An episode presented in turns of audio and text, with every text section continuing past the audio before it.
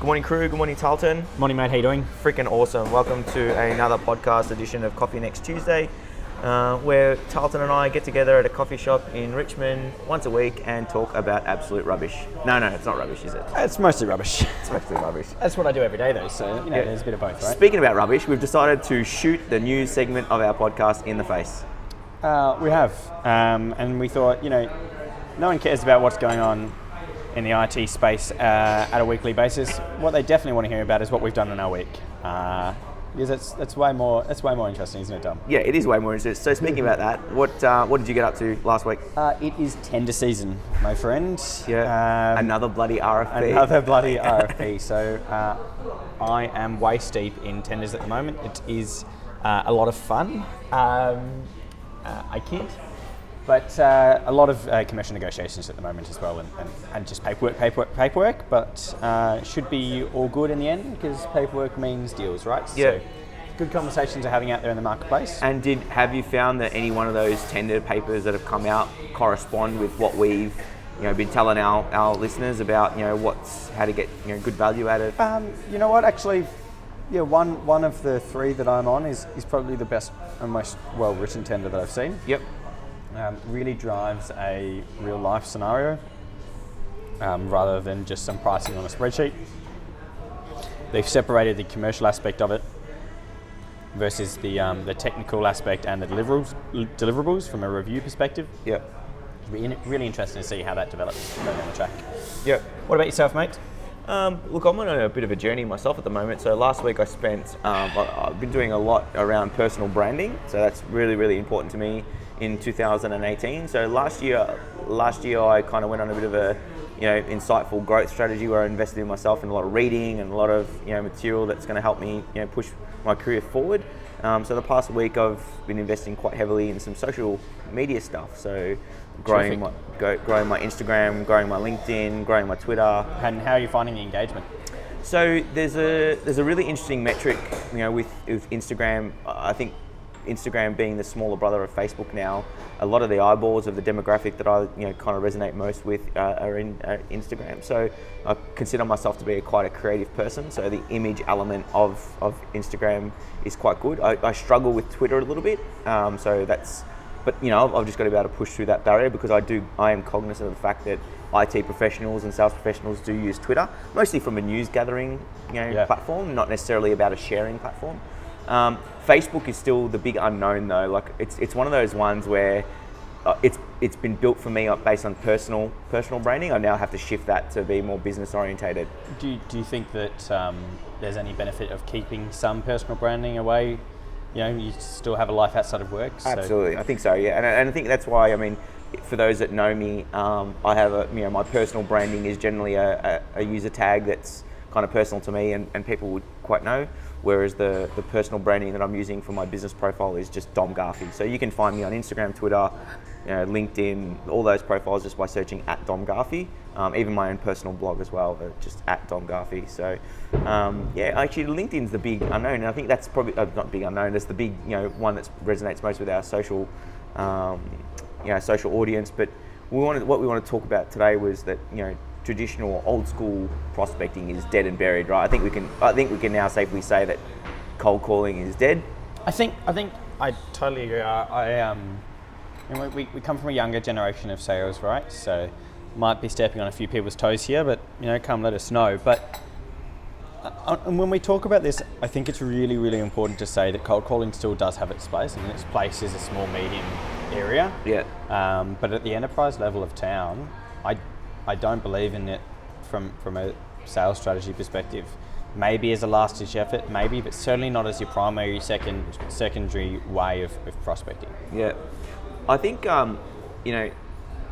Um, so the other night I watched a movie called Family Man. It's got Gerard Butler in it, right? Sure. And it's not necessarily a you know particular. I mean, it's a good, it's a good movie, but um, Gerard is a he plays a character of a um, basically a desk sales guy on the phone, smashing the phones, 500 calls a day. And, and what I what I what I saw was a little bit of myself, sort of five or six years ago, where I was. You, You know, think you look like Gerard Butler? yeah, well, that beard is Yeah, amazing, you right? can wish.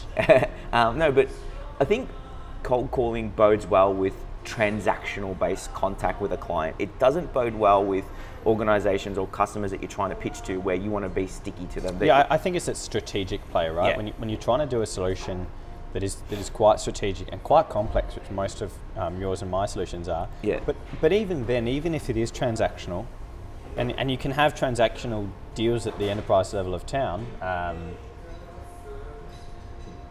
executives are getting hounded every day with countless stuff.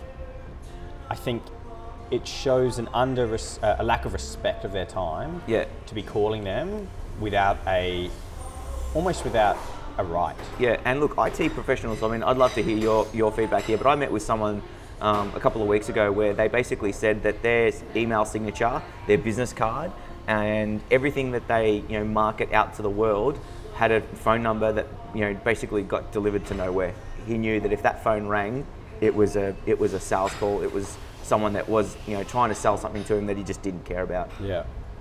Yeah, I think that's a really interesting strategy, right? So obviously, in, in that regard, he's, he's getting hounded with calls, and anyone that he actually genuinely wants to speak to, uh, he's, he's given them his mobile number or, or her mobile number, right? Yeah. So I think it's a really good strategy. What I think is really important is, you know, every sales book talks about it is is that reason for that call, but it, it needs to be the right to call them as well. I think I need to respect you and say, I know you're busy. Let me start with an email. This is what I think we can do, and this is why I think we should talk to each other. Yeah. And you then respond to that, and then perhaps I follow up with a call. Yeah, no, that's right. And even like I mean, here's another scary stat. So with cold calling, we, you know, we there was a trend that, that we could see that we weren't getting through gatekeepers and we weren't getting through, you know, to the, you know, to the numbers that we would, you know, justify our sales positions. So then we switched switched to email, right? Sure. And, and then and then it was like, how do we optimize email? How do we automate email to be able to e- deliver on mass? So we moved to EDM, so electronic distribution of mail, right? Where we were able to, you know, load a list onto an email and broadcast to that list. So in the early 2000s, the take up rate or the open rate of those sorts of emails was upwards of around 90%. Wow. Now in 2018, so some 18 years later, so not a, not a long time, you know, open rates are as low as 10%. I was going to say, I, I imagine your EDMs these days are not not hitting the mark. Yeah, and look, spam filters are spam filters are, are picking up on it. Like I mean, and I, look, I have my own EDM that I broadcast out to my my database, and just as a means of getting up to date and building my personal brand out there. And you know, my approach is there is I'm not even expecting you to open it. All I'm asking you to do is just see my name. Literally, that's it, Dom Garfi. That's Guerrilla all I want. mate. Yeah, that's all I want you to see because I understand that it, it is a strategy within a much broader approach. So I think email's really, really important. So uh, really, really interesting. So so um, I do a lot of work with email. I do a lot of work with LinkedIn. Yeah, What I find with email, so the, the standard stats from cold calling is uh, 100 calls, 10 meetings, um, three pitches, and two or three wins, yeah, depending on which book and which stat you want to read. yeah, Fine with email is it's 10 emails, three responses, one meeting, yeah, is pretty strong, yeah, but I mean, very similar in a stat perspective, but a lot quicker for me to turn around. yeah, And an email can either be really well researched, right? And you put a lot of time into an email, or it can be very, very quick and it can be two or three lines just Yeah. to say, look, we're in the same industry, we're in the same area, we're doing this for a competitor of yours or, or somebody else in the industry, why aren't we talking? yeah, And that just, if you, if you hit the right points on it, it gets the right engagement and you'll get a response. And I find that it's, I get a far better response from that than I do from LinkedIn actually. yeah, So I find the response rate through email is much higher than LinkedIn. yeah, What I do like about LinkedIn is it finds me the right people to speak to. yeah, So I, I need to go after somebody at, um, at a company. I can, and through my premium version of LinkedIn, I can search for their role. I can search by location, and I can obviously search for a company. Yeah. So I can find the person I need to speak to. I don't need to go straight to the CIO. I might want to speak to a solutions architect to understand what they're actually doing in their business. yeah, Then I can find that I can get the email reasonably easily, and then I can construct whether it's an in-depth or, or just a brief email, catch up for a coffee. Yeah. respects their time, but also shows that I know about them as well. Yeah, and look, and I think if you're gonna if you're gonna do that, if you're gonna spend that amount of time on researching, email can't be your only strategy. So let me let you into a little secret around where the opportunity is for salespeople to, if you're willing to invest that amount of time in researching who the right person is, researching what they might be interested in. You know, either they're in an industry that you sold you sold to, or you know potentially what a pain point within that industry. You know that they've got that pain point, right?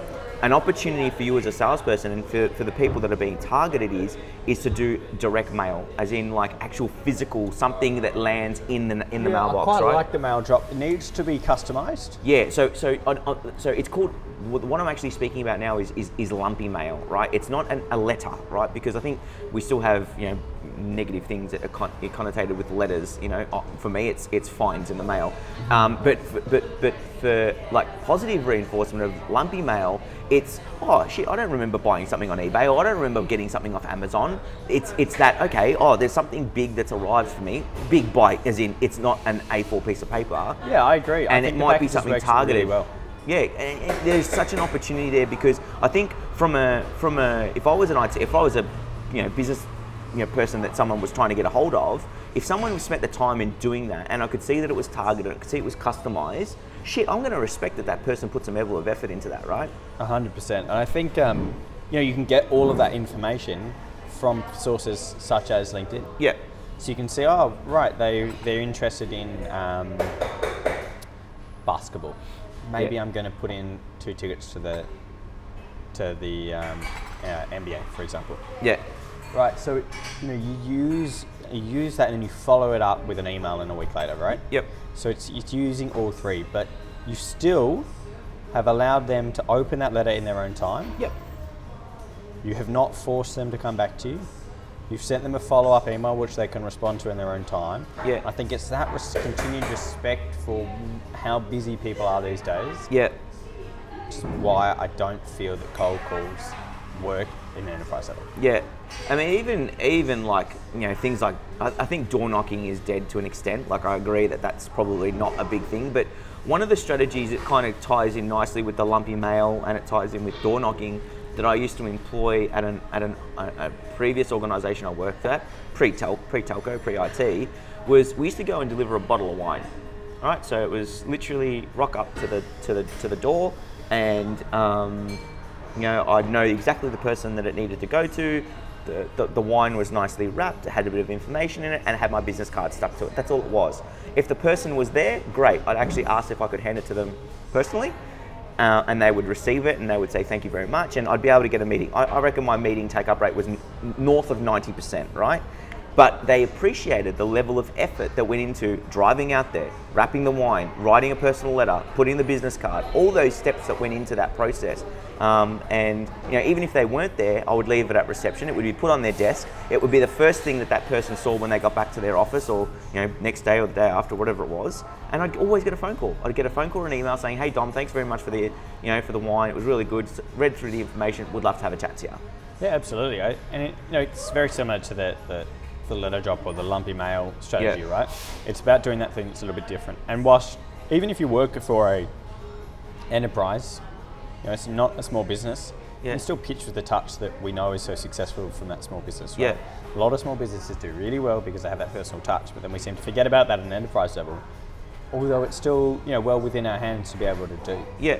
So, buddy, Mark, Paul Mark Zuckerberg's been. Uh, I feel like he's the guy that's been put on trial at the moment, right? Because you know, because of the, you know, the the information that was leaked from from Cambridge Analytica. Yeah, the Cambridge Analytica stuff, right?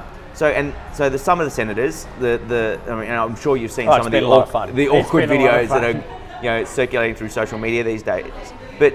Some of the senators are probing why they scrape the, or why they Facebook want to know the amount of information they know, right? And and Mark rightfully so said we're, we're, we're basically an ad company now. We're a marketing company, right? And we sell that data to companies that want to market to. So. And, and it's very targeted marketing. It's very specific, and this is what we're talking about here.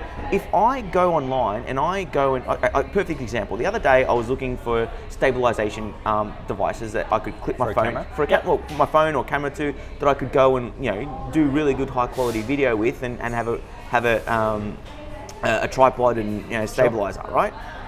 Not two days later, I get a targeted ad on Facebook showing me another product alternative. Surprised it took two days. You know, but, but probably because it took me that long to actually look at mm-hmm. Facebook, right?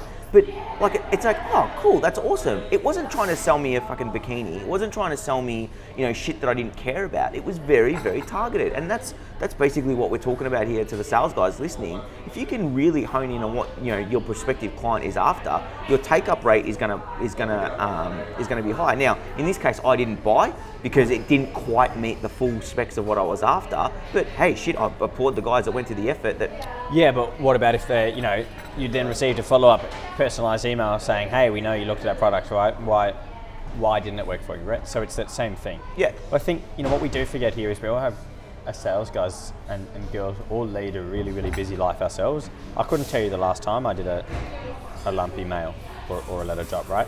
Because it does take that time. So I think what's really important is, you know, it's very easy for us to sit here and say, don't waste your time cold calling. Yeah. But don't waste time cold calling as long as you're doing other prospecting. Yeah, don't don't mistake activity for being effective, right? Like just because you're making 15 calls a day, and this goes back to that KPIs conversation we had last week, right? Yeah.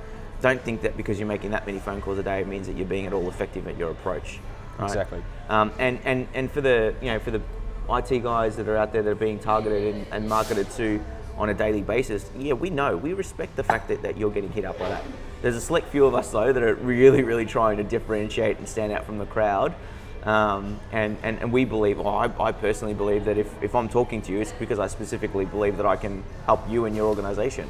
Yeah, and I think that's really important. You know, we, we talked about selling on your product and belief in your product and all of that, right? So, what I'd be interested to hear is from, is from um, people on the buyer side of, of the listeners. Be really interested to hear some effective sales techniques that they've seen. You know, have you had a lumpy mail? Have you had some uh, a sales person try something a little bit different and, and how did that go? I think they'd be really interested. And also the salespeople, maybe maybe we haven't thought of a, an idea that you find really, really successful. Yeah, I think for me this um, this week I need to go out and do some of some of the stuff we've spoken about today. I've got bogged down, as I said, in tender season Yeah. and, and just day to day business that you know you run out of that time to prospect. Yeah, and and think about this, you know, from a from a salesperson's perspective, the level of time and the level of effort you put into marketing to that person is the level of time and the level of effort that they're probably going to honor it with.